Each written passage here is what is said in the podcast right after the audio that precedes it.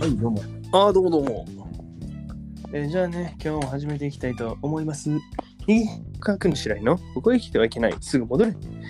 この番組は関西在住28歳の男児、右辺三河君白井が、縁口縁口言いながらお送りする番組となっております。えー今日もね、ちょっとゲストの方に来てもらってます。どうぞ。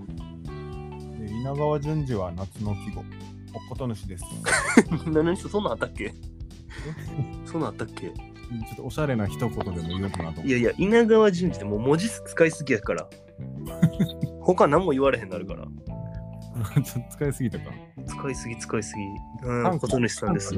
あ、短歌ならね、使えるかもじゃないのよ。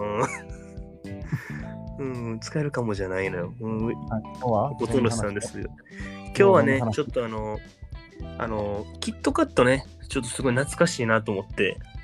ああ、受験の時、僕よく食べてましたよ。そうよね、うん。で、まあちょっとそう思ったんですけど、それで。おう何をうーん、なんか、多分あれキットカットやなってなったら、うん。きっとキットカットになるのかなと思って。あうん、まあ、間違いなくそれは、きっときっとカットになると思なるよね。うん、よかったよかった。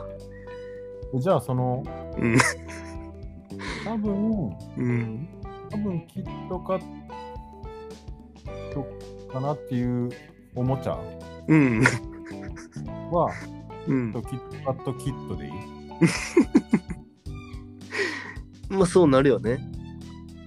そうなるよな。そうなるよね。うん。そんなうん。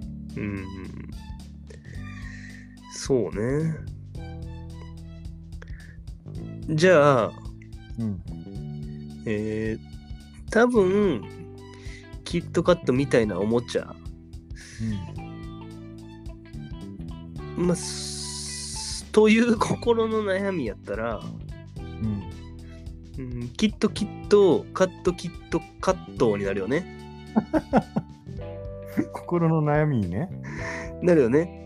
葛藤してるわけや、そのそうそうそうそう。おもちゃに対して。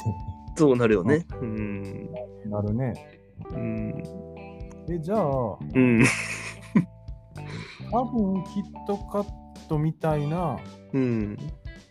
おもちゃっていうその心の悩みをうん表現した料理。はいはいはいはいはい。この料理は、全然わからんけど、うん。きっとキットカットキットカットカッポーでいいいや、そうなるね。間違いなく。うん、やんな。カッポーにキットカット使われてるイメージが全くわかへんけど、そうなるよね。表現したものやから、確かに確かに。使われてるとは限らん。確かに確かに。え、じゃあ、おじゃあ、うーんその多分キットカットみたいなおもちゃっていうその心の悩みを、まあ、ひょうん形にした、まあ、風の料理を、まあ、教えてくれるところやったら、